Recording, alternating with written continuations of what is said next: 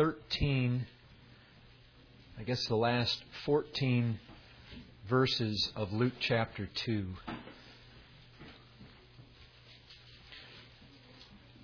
Luke 2, beginning in verse 39.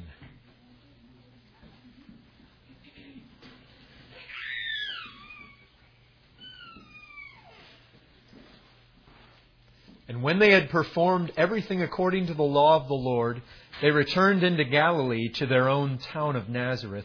And the child grew and became strong, filled with wisdom, and the favor of God was upon him.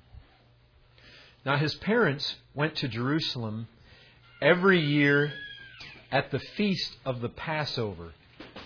And when he was 12 years old, they went up according to custom. And when the feast was ended, as they were returning, the boy Jesus stayed behind in Jerusalem. His parents did not know it. But supposing him to be in the group, they went a day's journey. But then they began to search for him among their relatives and acquaintances. And when they did not find him, they returned to Jerusalem searching for him. After three days, they found him in the temple, sitting among the teachers, listening to them and asking them questions. And all who heard him were amazed at his understanding and his answers. And when his parents saw him, they were astonished. And his mother said to him, Son, why have you treated us so? Behold, your father and I have been searching for you in great distress. And he said to them, Why were you looking for me? Did you not know that I must be in my father's house or about my father's business? Some of your both both could be accurate translations. And they did not understand the saying that he spoke to them. And he went down with them and came to Nazareth and was submissive to them. And his mother treasured up all these things in her heart. And Jesus increased in wisdom and in stature and in favor with God and man. Now, I don't doubt that there's various ways that we could go on this text. I'll tell you, if you guys want to read something that you'll find profitable to your souls, I didn't read this now, but I have in some time past. Spurgeon does a message based on the text, supposing him to be in the group, in the, well, in the King James, which Spurgeon preached from, it was supposing him to be in the company. And he does a message on that. He spiritualizes it about individuals and churches who suppose Christ to be among them, and he's not. Very, very, very interesting message for your reading. But I am going to kind of go in another direction. I don't know if you guys can relate to this. When I was uh, when I was young, see my parents they did not raise me up in any kind of godliness or godly example at all. One thing I do remember doing with my parents, not really going to church, but they were they were uh, ones that liked to go and watch Broadway performances. And they took my brother and I sometimes. I can remember most of the time we were not crazy about those things. But they took us a couple times. I remember they took us to see a Christmas carol, and they took us to see the Nutcracker. So that tells you what time of the year we generally got to go. But I can remember, you know, you come into the place and they give you the, the, the program, and you go and you sit down there. And, you know, depending on how early your parents like to be, you sat sometimes for a long time, and oh, it got boring. And you know, my brother and I, when when's it going to start? When's it going to start? And we had the program, and we'd read through it. I've kind of felt like the guy who's gone to see one of these Broadway productions, and he's waiting for the show to begin. It seems like if you if you just think about Luke, it seems like we've been expectingly waiting in our seats for the show to start.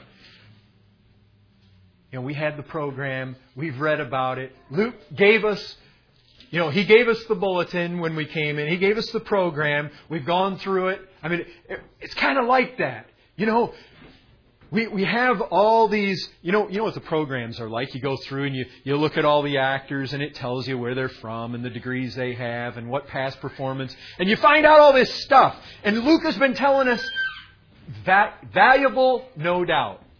Very valuable information, stuff, truth, doctrine.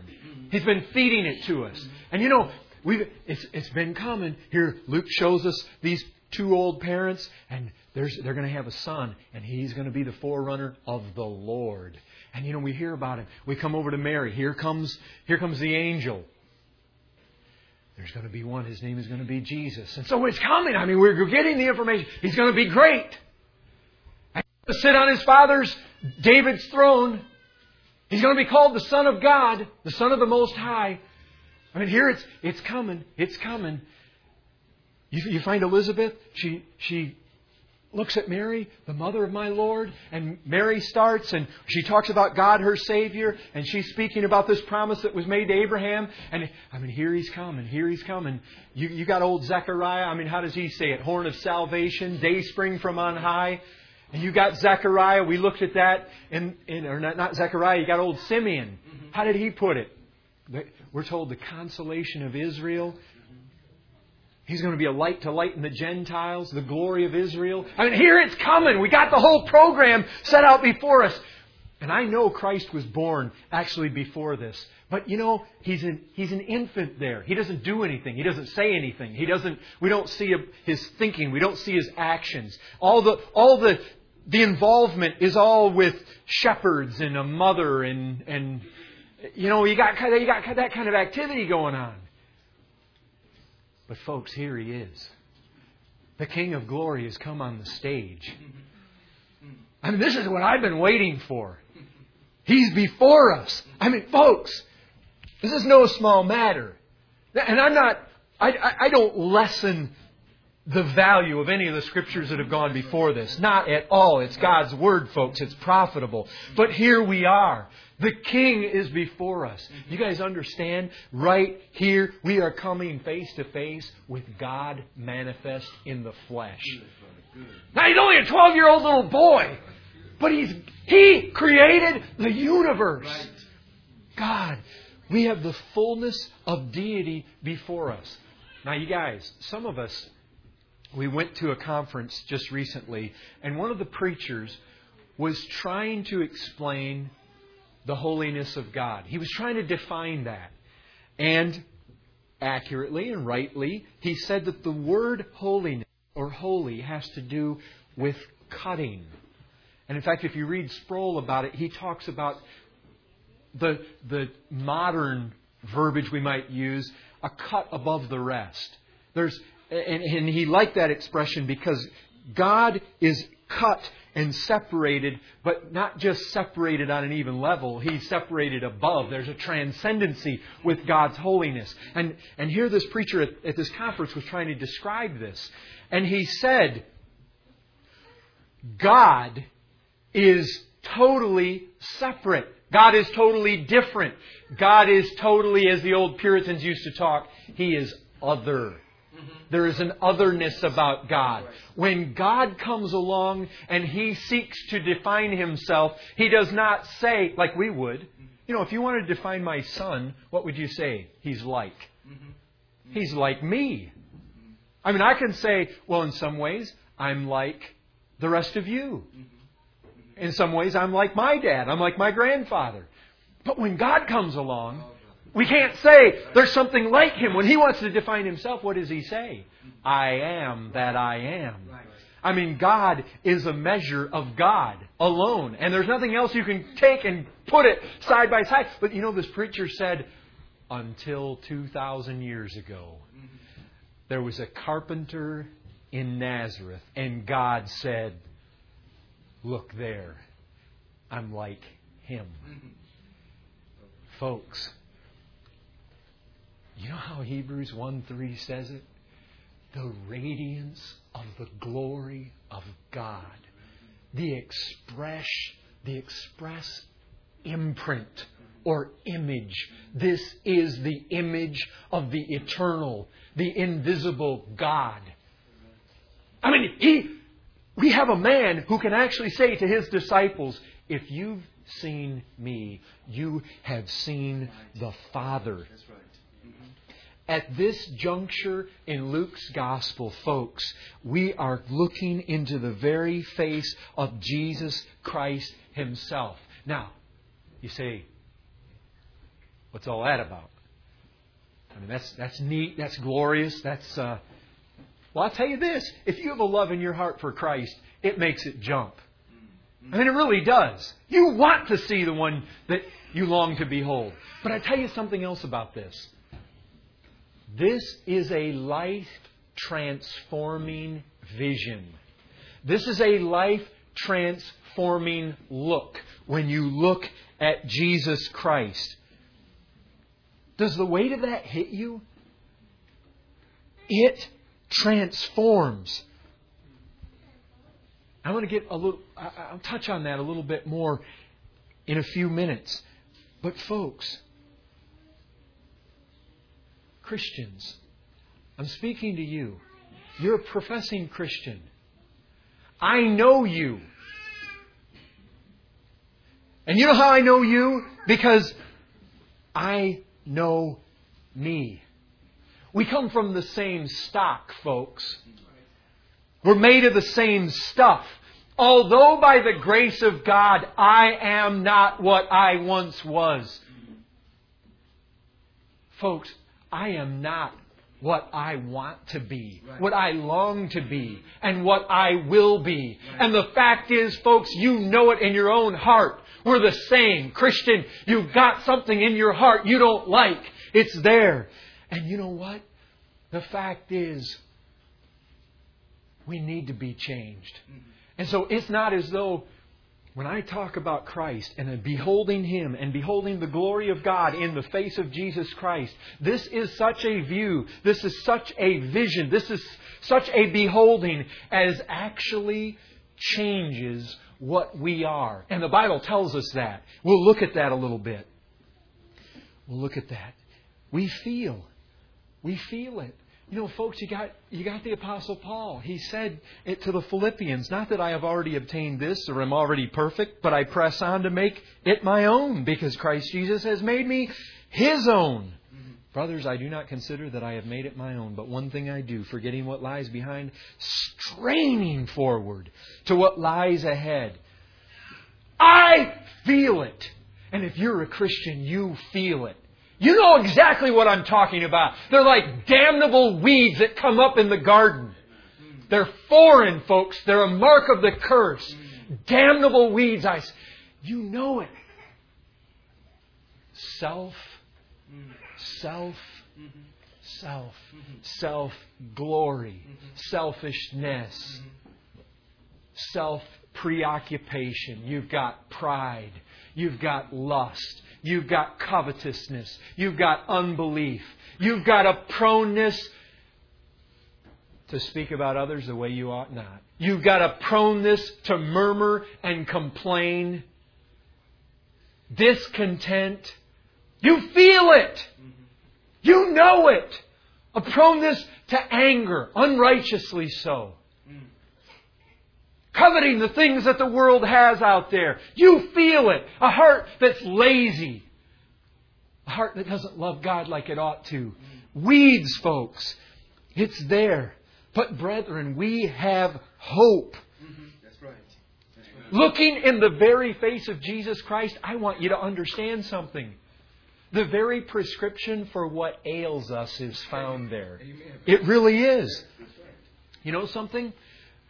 Back when I was first saved in 1990, of course, most of you guys know I was saved through uh, John MacArthur's ministry, actually reading one of his books. But you know, once God saved me, and of course, I, I wasn't going to a church, I wasn't raised up that way, I didn't know anything. All I knew is God had used this man's book, and so I figured he must be pretty accurate, and I started getting his tapes. And I got a series of tapes on Matthew 10. And if I remember right, there, there was one called, and I recommend them to all of you, just an excellent series of sermons. There was one called Christ likeness. the goal of discipleship. MacArthur was dealing with this passage from Matthew 10. It is enough for the disciple to be like his teacher and the servant like his master. Brethren, does something in your heart say, Yes, yes, that is enough? To be like him, Right. it's enough. Right. I mean, that Christ says it, and our hearts say it. It is enough. This is my objective to be like Him. Right. And if you're a Christian, this will be your objective. And there is no higher objective. There is no higher standard than being Christ like. Amen. Being Christ like is being like Christ. Right. Right? But somebody might say, well, wait a second. When I come to the Bible, I read, I read like, um, you know, if you if you read any amount of John Piper or of Jonathan Edwards, hey, those guys say the most important thing that we're supposed to do is to glorify God. Somebody else might say, hey, now, are you sure that's the highest objective? Because the way I read my Bible, the greatest commandment is to love God with all your heart, soul, strength, and mind. Yes. Yes, yes, yes, to both of those things. Absolutely. But guys, have you ever read in Romans 3 that sin is described as all have sinned and fallen short of the glory of God? Do you know what Hebrews 4:15 says about Christ? Yet without sin. He had no sin. If he had no sin, he never fell short of the glory of God. Folks, we're on the same page here. If glorifying God, whatsoever you do, whether you eat or drink, we're supposed to do everything to the glory of God, and you've got Jesus Christ who never sinned, guess what? He never fell short of the glory of God. In everything Christ did, he aimed at that mark, and he hit it. You talk about love. Hey, Christ himself says to us, I do as the Father has commanded me. You know what? Doing what somebody commands you is a mark of love, is it not? Jesus Christ said, If you love me, keep my commandments. Christ said, I've kept my Father's commandments, and you know why I did? So that the world may know that I love the Father. Folks, to be like Christ is enough. To be like Christ is to hit the mark, to glorify God all the time, to hit the mark of loving God with all your heart, soul, and mind and strength. It is enough. It is enough. And folks, my heart, and I, I think I think you can I think you can put some teeth into that. Folks, when I say damnable weeds, I mean it's something that we get to the place do you ever get to the place where you just hate yourself? You hate it. You hate what's in there. If you could just it, becomes sometimes a discouragement. I mean, I, I, folks, that's a righteous anger. To have that anger, it's good and it's righteous. But you groan, and that's what the Scripture says. That's what Romans eight says. We groan, folks. It's not just the creation that groans. Romans eight twenty three says, not only the creation, but we ourselves, who have the first fruits of the Spirit, we groan inwardly as we wait eagerly. Man, woman, child. I want to ask you something. Is this your goal? Is this what you desire? Is this what you long after? Is this your constant preoccupation? Let me tell you something. If you sit in this room right now and you hear my voice, I want you to hearken to this. If you do not have that preoccupation and that desire, you should be afraid. You should be. Blessed are those who hunger and thirst after Christ likeness. You say, wait a second, brother, I know that text. It doesn't say that. Blessed are those who hunger and thirst after righteousness. But, folks, I'm telling you, Christ is the standard of righteousness. That's right. Come on, He is that standard. He is that mark. He is that goal. He is that perfect standard that we are to aim at. And I will tell you again, and I'll repeat this if you do not have this desire, you should be afraid. Mm.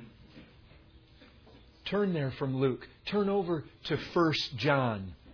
Look at John 1 John chapter 3 and verse 2.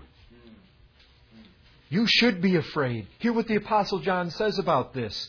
1 John 3 and 2. Beloved, we are God's children now. Now, now guys, understand this.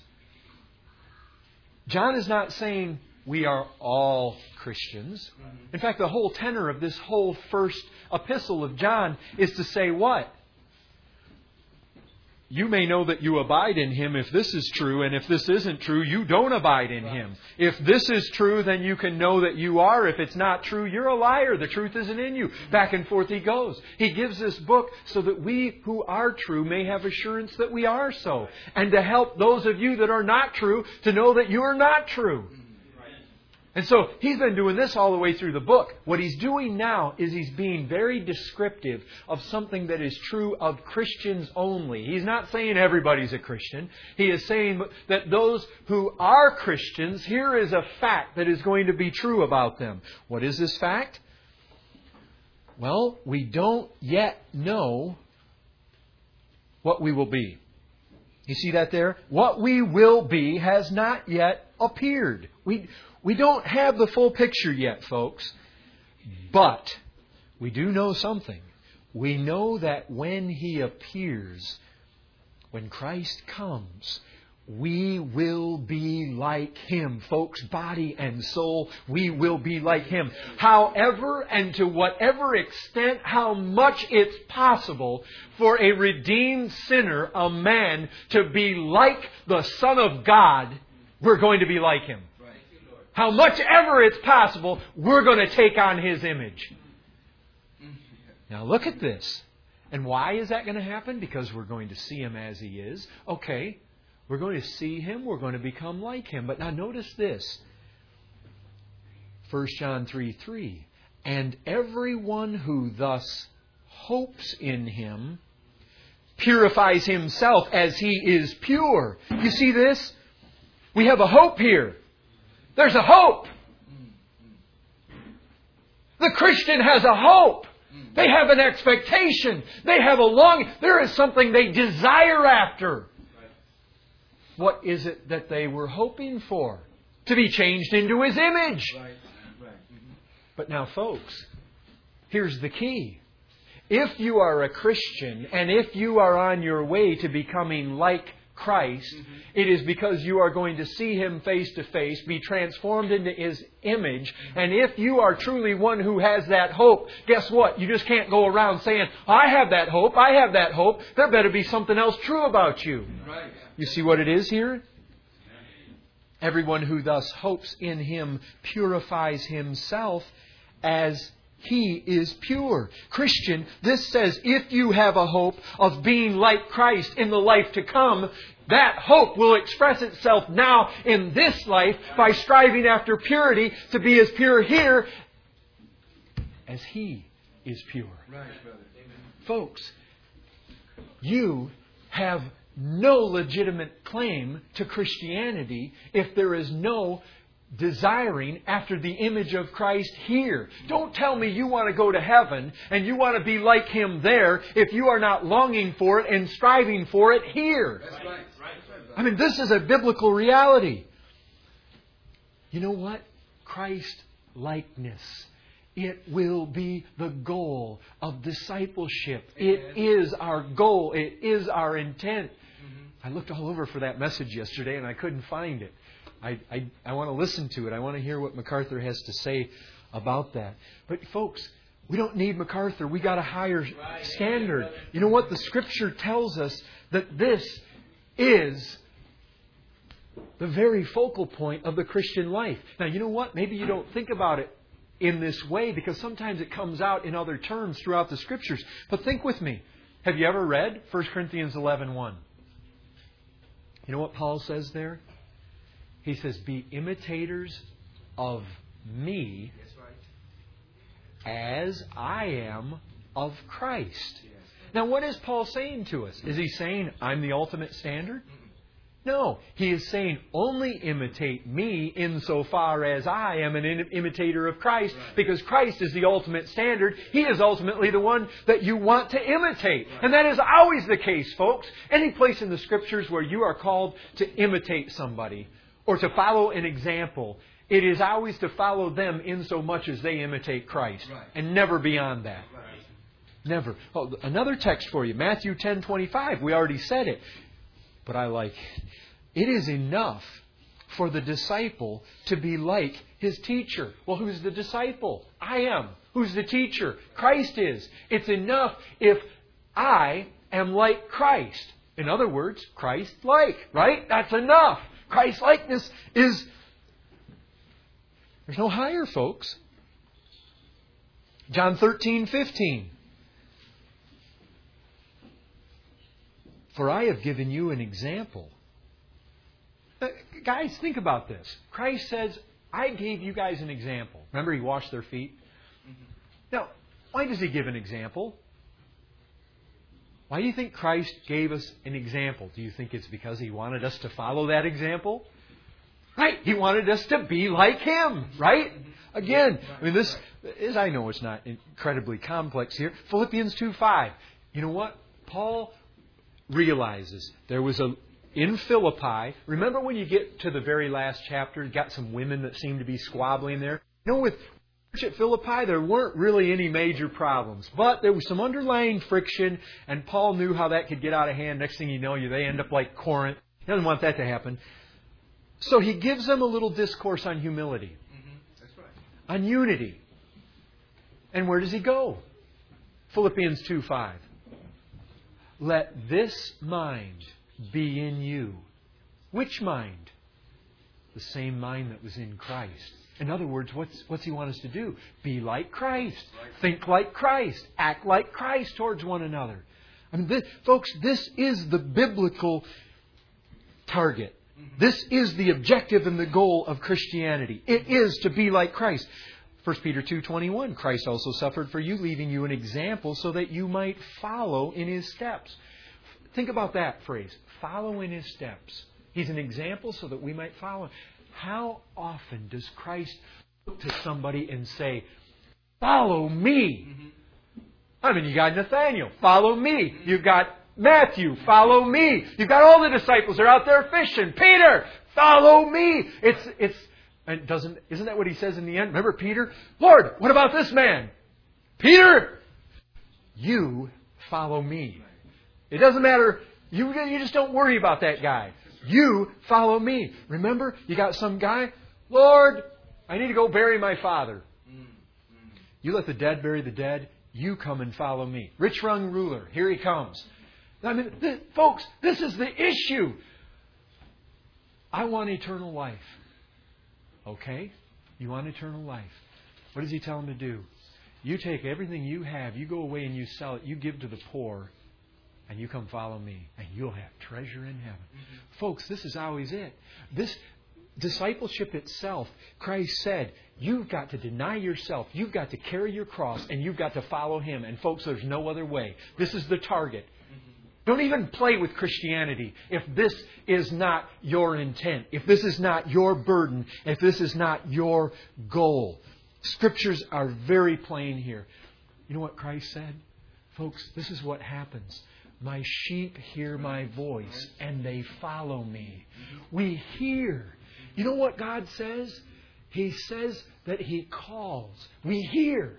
He calls. But, folks, whom He calls, what did He do? He predestines to be what? Conform to the image of Christ. God doesn't call anybody except He calls them, predestines them, afford to be conformed to the very image of Christ. This is it, folks. It is enough. It is enough. And our hearts cry out, Indeed, it is enough. I mean, I. We, as fast as we do that, you know, folks, as fast as I can look at Christ and I can see the example and I can say, it's enough. My heart says that. It's enough. But at the same time, my heart says the very things that I want to do. My desire is to do what's right, but I don't have the ability to carry it out. I do not the good that I want to do, the evil I do not want to do, I keep on doing. When I want to do right, evil lies close at hand. My heart says the same thing that Paul's did. Oh, wretched man that I am. Who will deliver me from this body of death? And folks, I'll tell you who. God will deliver us. And He does it by a most magnificent method. Now, you guys need to get this. He does it by an incredibly glorious and magnificent method. You see, God has an agenda. He has an agenda to lift His Son up. And you know what He's done? He has determined to make every one of you children of God in this room, every true Christian here, you know what He has done? He intends to lift His Son up and have you look at Him. And by looking at Him, you will be made like Him. Mm-hmm. Have you ever read anything in the Scriptures remotely like this? Turn in your Bibles to 1 Cor- 2 Corinthians 3.18. 2 Corinthians 3.18. And just, I want this text really come home to us. You guys, we are at a pivotal point in Luke's gospel because from this point forward, we have Christ in all of his lived out glory, his words, his actions, his activities, his thoughts. They are put on the screen before us. And I want you to realize something. This, this is essential to your when when you look inside and you say, "Oh wretched man that I am," folks, lift up your heads because here is your hope. Here is the very manner in which God has chosen to change you from that corruption and that depravity that yet remains. Here is how He has determined to purge that from you. Watch this. We all with unveiled face. Now, again, he's speaking to a church. He's speaking to Christians. The Corinthian church, we all. He's not saying this is true about everybody, because if you go back in 2 Corinthians 3, you see that not all are unveiled. Some still have the veil before them, and they can't see. We all who are true Christians, we all with unveiled face. God's taken the veil away from us. He's given us eyes to be able to see.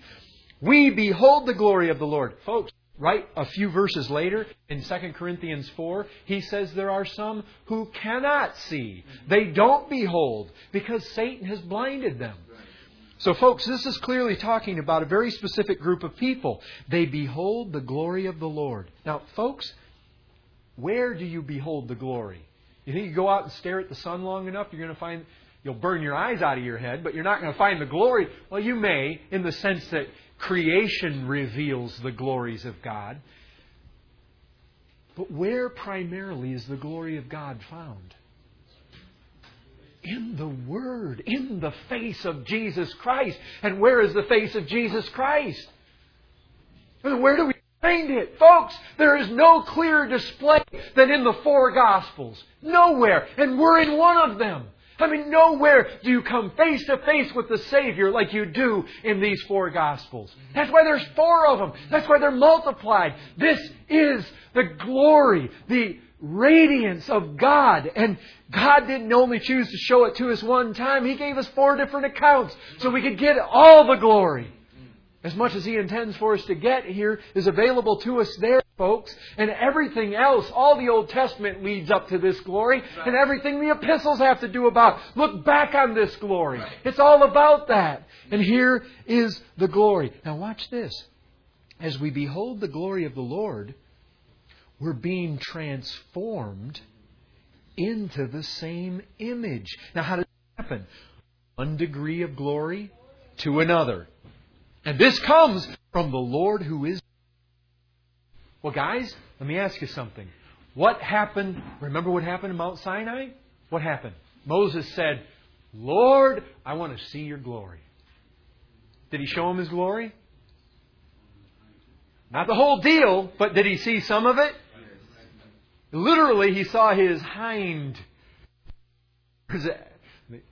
afterglow, I've heard it called. But he saw, he didn't see it, he couldn't see him face to face, he'd die. But he saw the glory passed before. Not the full effulgence, but what and what happened? What happened when he came down from that mount? What did the people do? The people ran. This was shining. Do you guys see what happens when you look at the glory of God? You begin to become like that glory. You see that? Let me ask you this. How is it that you and I, as Christians, will ultimately be transformed into the likeness of Christ? God just going to snap his fingers? No. What's he going to do? When we see him face to face, we become like, you see, folks, for Christians, for the people of God, when they come face to face with God, they become like God. And that is what 2 Corinthians 3:18 is teaching us. We have unveiled face. We behold the glory of the Lord. We are transformed. You guys, you know something? We don't ever want to fall into the Galatian trap. You know what the Galatian trap is? Oh, foolish Galatians. What had they done? You know what they did? By faith, Christ was portrayed before them, and by faith they laid hold upon him. And then guess what they were trying to do? Same thing the Colossians were trying to do. You know what they were doing? They were trying to become sanctified by the flesh, setting up rules, standards. You know, you got your commandment, you got your list here, you got the rules and the do's and the don'ts. Here's the Lord's Day, we better set up. Folks, folks, you see what God says to us? How are you saved? I lift up my Son, and those who look upon him, they will be saved. How are you sanctified? Folks, you want to know how those very corruptions and that depravity remaining in your heart, that old man, that flesh, whatever you want to call it, you want to know how that stuff is killed? You want to know how you're sanctified? It doesn't happen by the law. It happens the same way you're saved. You look at Christ. You look at Him. You behold Him. Folks, you go into these churches where, yeah, people were actually saved, but now they want to sanctify people by the law. Mm-hmm. Folks, you know what you got? You got a bunch of people running around that don't know whether they're saved or not. They lack assurance. They're all in distress. Why? Because, folks, it's by looking at Christ. Now, listen. There's a place for the law. Mm-hmm. And as, inasmuch as Christ kept the law, and he was the fulfillment of the law, and inasmuch as the very life of Christ and viewing Christ emanates from us the will of God, the commandments of God being carried out in his life, there's no problem with that. But what happens is when people try to just set up the list of rules, that's when the problem comes. It tends towards legalism, folks. Mm-hmm. And you end up, it's not profitable. Remember in Colossians how Paul, he told them, you know, you do all this stuff, and you can, you can mess around with, with what you eat and all, all different things. But folks, it doesn't help. You know, the Catholic Church, they're over there, and, and they're trying to determine that their, their people ought to be celibate, and they ought to eat certain things, and they ought to give up things for Lent, and they, they've got all these different things that they want to do. And I'll tell you what, First Timothy says that those are demon doctrines, folks. That doesn't help. It doesn't correct the flesh. Yes. Go to Christ. Go to Him as a believer just as much as you did as an unbeliever. Right. That is where our hope is. And that is where the change will come. That doesn't mean there's not an effort. There is an effort. Christ said, You follow me. There is an effort. But what you do as you look at Christ, you see who He was, what He was. And I'll tell you what, we're told that God is going to spiritually, supernaturally empower you by His Spirit to become more and more conformed to that image. One degree after another. Folks, it doesn't happen overnight. Some of you, and I feel it too. We get discouraged with ourselves because we're not where we want to be. Well, that's not all right. We need to strive to get beyond where we are. That's true. But, folks, it's a fact. It happens one degree at a time. And you know when Christ saves us? we're very unlike Christ. Mm-hmm. And we're not going to be fully conformed to that image to the end. Folks, you, it's, a, it's a road we got to run. It's a trial that we're going to work out. We've got to deny ourselves. We've got to carry that cross, and we need to follow Him. Now, folks,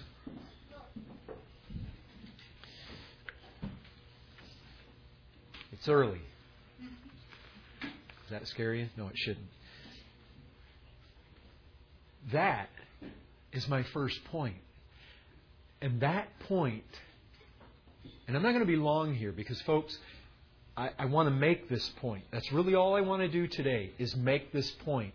Once I make it, I want to delve into it into some weeks ahead. I really want to stay here for a little while because I think our church is at a place where it needs this, and I believe that there is a connection here that might help some of us. As I already mentioned to you, beholding Christ, it is the objective of discipleship. It is the goal. But I want to ask you a question here. I know this is going to maybe seem to you like it's a question out in left field, but I hope to show you it's not that at all. There are some very practical matters here.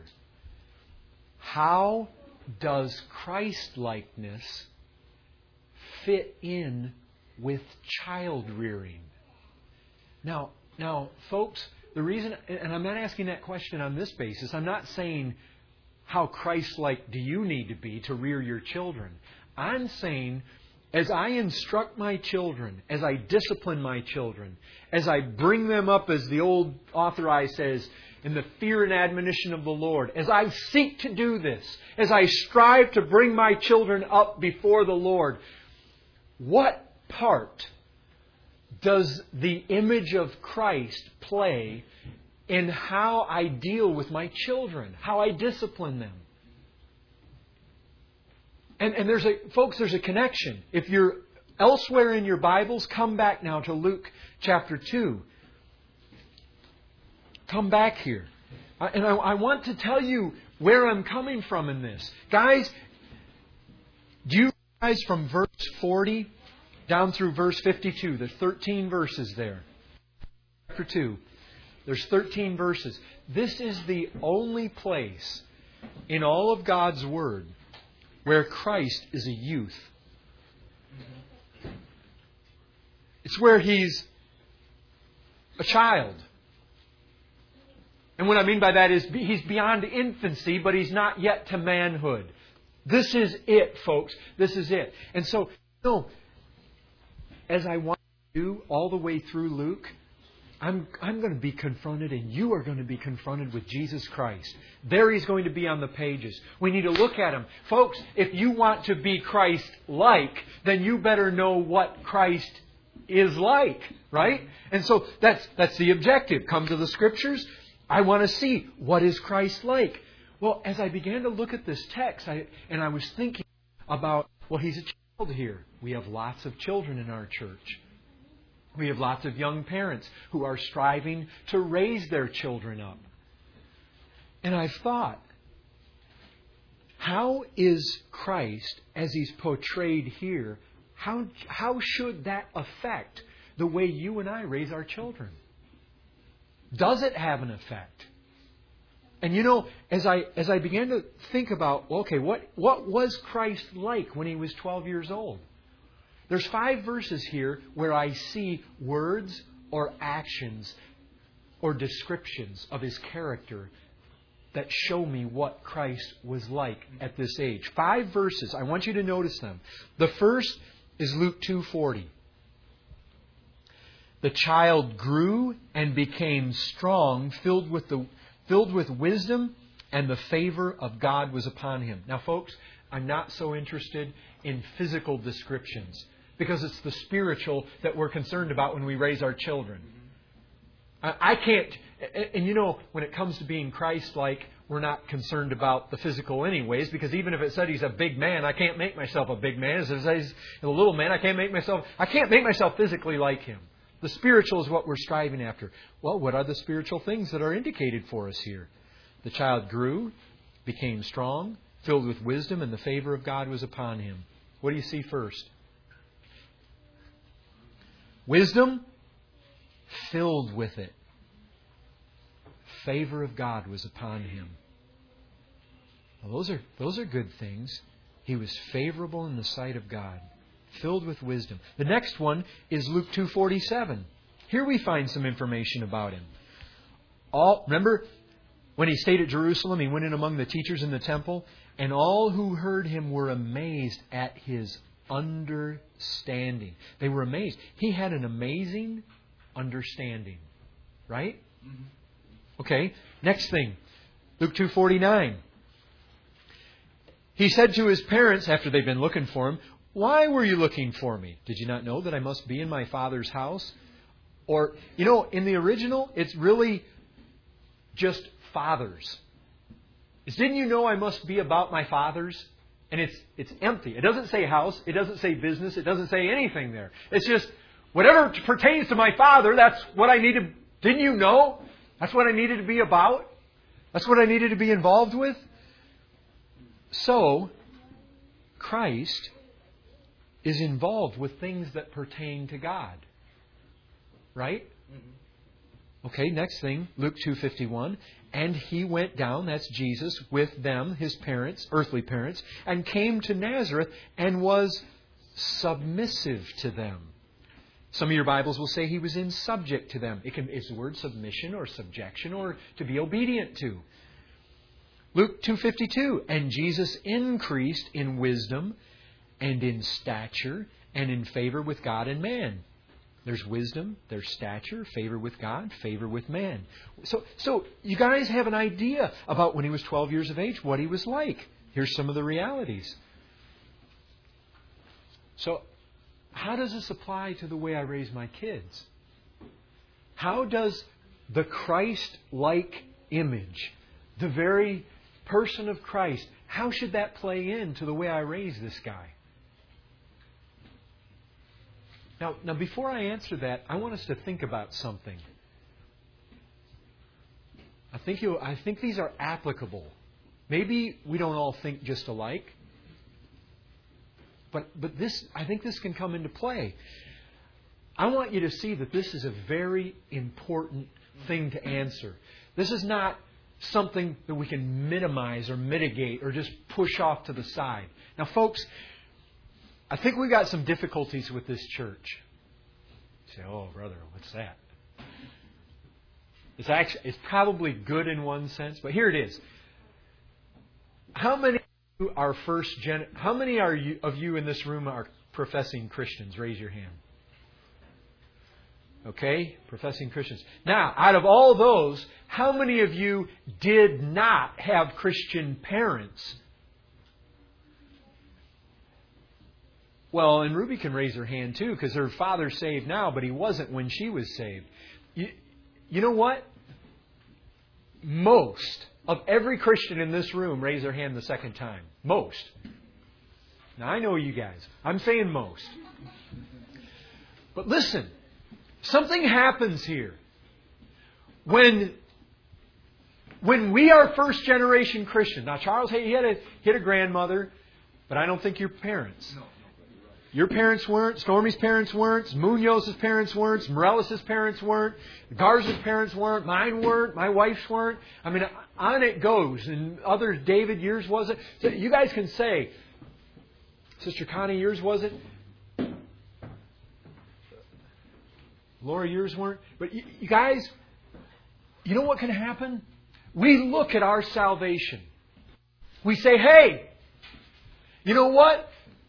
We lived wickedly. Now, some of you more, some of you less. Some of you had more moral parents than others. Not all your parents were like my father. My father was wicked beyond anything.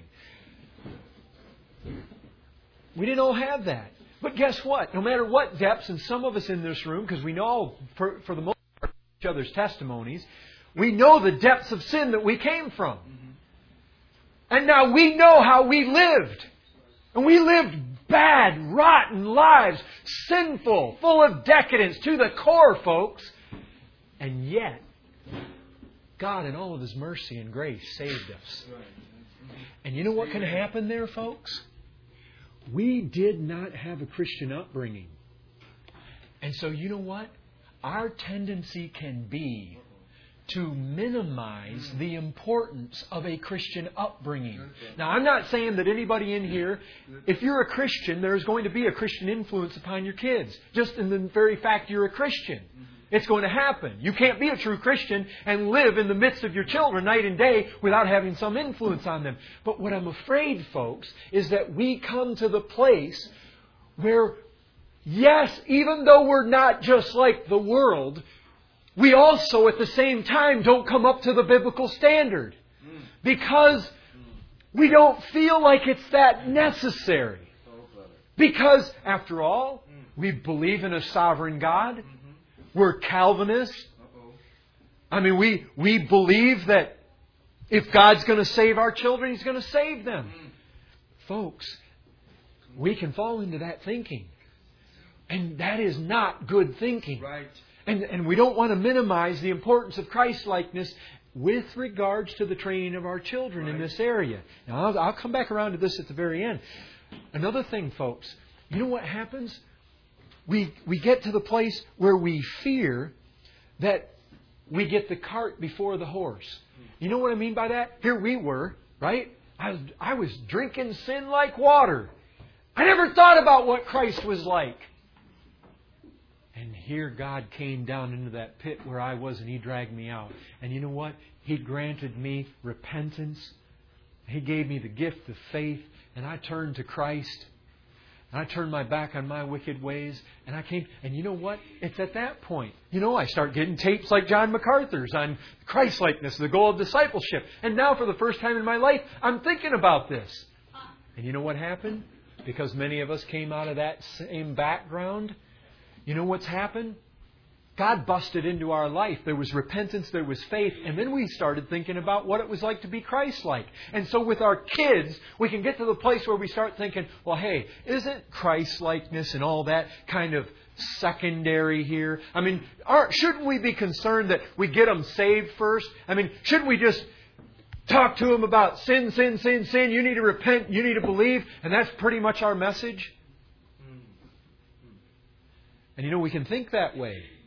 Because we can think, well, you know, we're getting, we start giving them the whole Christ-like thing before, you know, we get this thing beforehand. They don't have a new heart. And, and they can't they can't produce fruits of righteousness and fruits of Christ-likeness unless they're first converted. Mm-hmm. And we can think that way. And I think that's faulty thinking too. And I'll show you that from the scriptures. I'm not trying to undermine faith and repentance one bit, but I want to. I, I, we'll conclude by showing you something, guys. You ever have this dilemma? I hope you have. I hope you've thought about this. Should I raise my child as a Christian, or should I raise my child as same that I deal with a prostitute that comes in off the street? Now, I mean, folks, these are things to think about. One time we had a Presbyterian a, a Reformed Presbyterian come to our house for lunch. And I got talking with him. And this is back when we were out at community. And you know, he believed that his children were children of the covenant. You know, he held to covenant theology. For those of you that don't understand what that means, it's basically they look at the Old Testament, they believe that the Old Testament is basically just there's really no radical differences or changes when you come over to the New Testament. Therefore, they take their circumcision, which was given to children. They come over, they say, well, therefore, baptism should be to our children. The Passover was done with the children. Come over here, and there's a large and fair number of them that would say also the Lord's Supper should be done with them. And you know, the started the more we talked, the more concerned I got about this whole guy's attitude. They're children of the covenant. I said, let me ask you something. Would you ever tell your children to repent and believe? He said, Oh, no. I said, You know what? That's damnable. That's damnable. But you know, this is something we need to wrestle through. I mean, is, you know, do I, do I try to lead my Christ or my child to follow Christ and, and somehow faith and repentance aren't there? I mean, what's, Well, and folks, there, there's another problem. And again, I'm going to come back. I, just as I finish up, I want to touch on all these things right as we go out of the message. But, folks, there's another thing here. You know what happens sometimes? We can minimize the importance of the way we upbring our children because we have this notion. And we get discouraged with this. Well, after all, I just I can't touch their heart. And if I simply set before them Christ and they haven't been saved, all I'm going to do is turn them into Pharisees. All, all they'll do is they'll correct things on the outside. They'll get this thing, and I can't touch the heart, and so we can get discouraged. Lord, you haven't done anything, and so we get discouraged. What good's my upbringing, Lord, unless you do anything here? Now, folks, I want to tell you something. When you come to all these descriptions of Jesus Christ, right here in Luke chapter 2, guess what it says?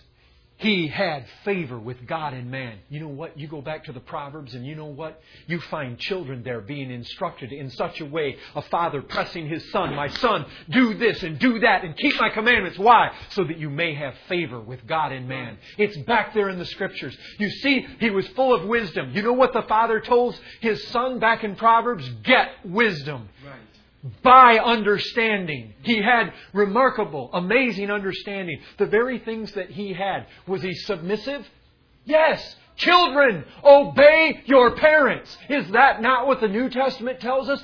Every single thing that you find described what Christ was like in Luke 2 is exactly something you can go somewhere else in the Scriptures and find is instructed to children to do. Right. Right, brother. Be about your Father's business. You know what? What's all that about? Love God with all your heart, soul, mind, and strength. Everything. Give your whole life to pursuing His pursuits. You go all the way back to Deuteronomy 6. It says that. Yes. Teach your children diligently these things. It says when you rise up, when you lay down. Folks, all through your day, you're supposed to be setting these things before your kids. I'm telling you this. Christ likeness is not only the goal of discipleship, Christ likeness is the goal of parenting. Mm-hmm. What Christ is like is the very thing you need to put before your children. And don't minimize it. Right. Folks, this is not getting away from faith and repentance. I'm telling you this. You tell your children, here is Christ, here is His image, and look to Him in faith. Believe, son, what I tell you about Him. Believe this. And repentance, folks, this is repentance. Here is Christ. Here is the standard. You tell your son, your daughter to look to it. When they look to that standard, they're looking away from every other standard. Right. That is repentance. Amen. That is the very heart of it. You say, yeah, but you know, like you were talking before, I can't touch their heart. You know what? You can do more to that heart than you think you can. Scripture says, folks, if there is foolishness or folly bound up in the heart of the child, what are you supposed to do? Take the rod to them. It drives it out. You do. God has given you means to work the heart of that child. He has. Now, I'm not getting away from the fact that God must come down and God must ultimately regenerate that child. If your child's going to be born again, it must be a moving of the Spirit of God upon him. But I'm telling you this, folks, your children have an advantage. Yes. Come on. You say, that sounds Presbyterian. Listen, what did Paul say? What advantage then has the Jew? Mm-hmm. You know why the Jew had an advantage? Because he had the Word of God. He had the oracles of God. He had the prophets of God. You know why your children have an advantage? Because they have Christian parents. Right. Come on, brother. Preach it. God sent somebody out of the darkness, folks, into that hole where you were to save you.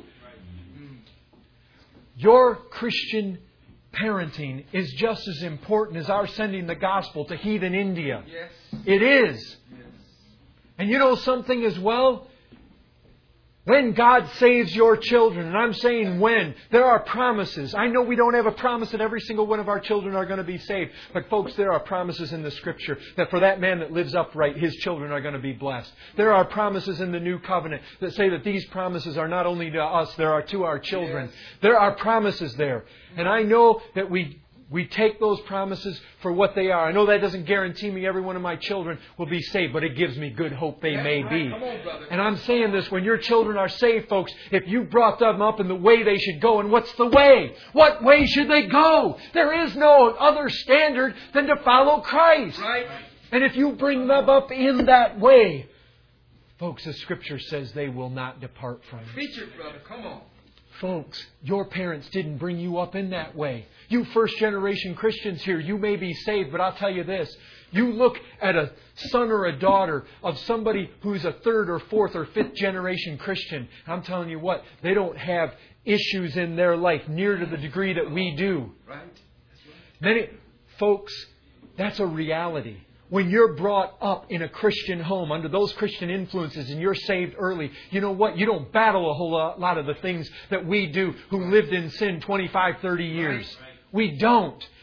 And what often happens, folks, in Christian families is you get good, godly Christian parents. They help lift their children way above where they were, Yeah. way above where they ever came. Right. Please. Folks, I end with this. But this is what we're going to consider ourselves with in the next few times. Brother Child's going to preach next week, and then we're going to have Prem the week after that. And Lord willing, I'm going to plan the following week after that, although our beloved missionary from Turkey may be here that week.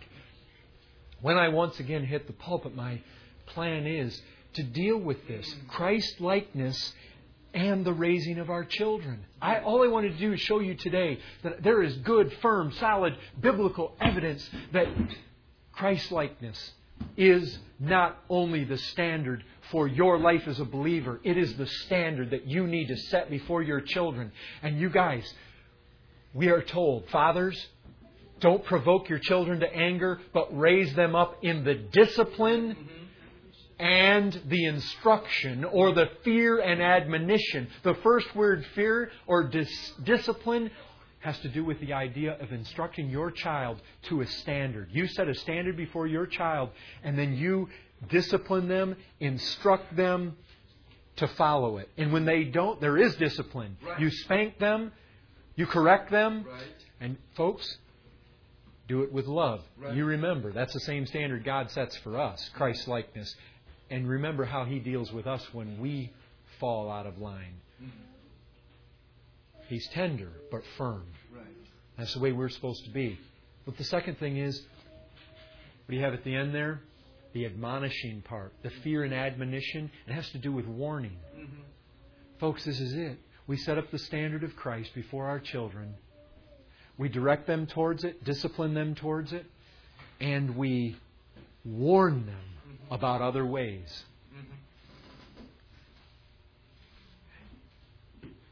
New Testament doesn't give us a whole lot, does it? You don't have a whole lot on parenting. The Proverbs give us just a wealth.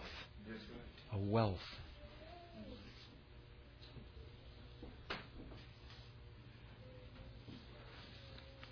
I would challenge you guys. Because, and I'm thinking about this. I challenge you. Spiritually speaking, find one characteristic of Jesus Christ that somewhere in the Bible is not stressed and pressed upon children. And I don't think you will. I'm not talking baptism, I'm not talking Lord's Supper, things like that. I'm talking in the act in the character of the person, the way they think, the way they act. There's nothing, folks. Christ is the very heart, the objective, the goal of parenting. Father,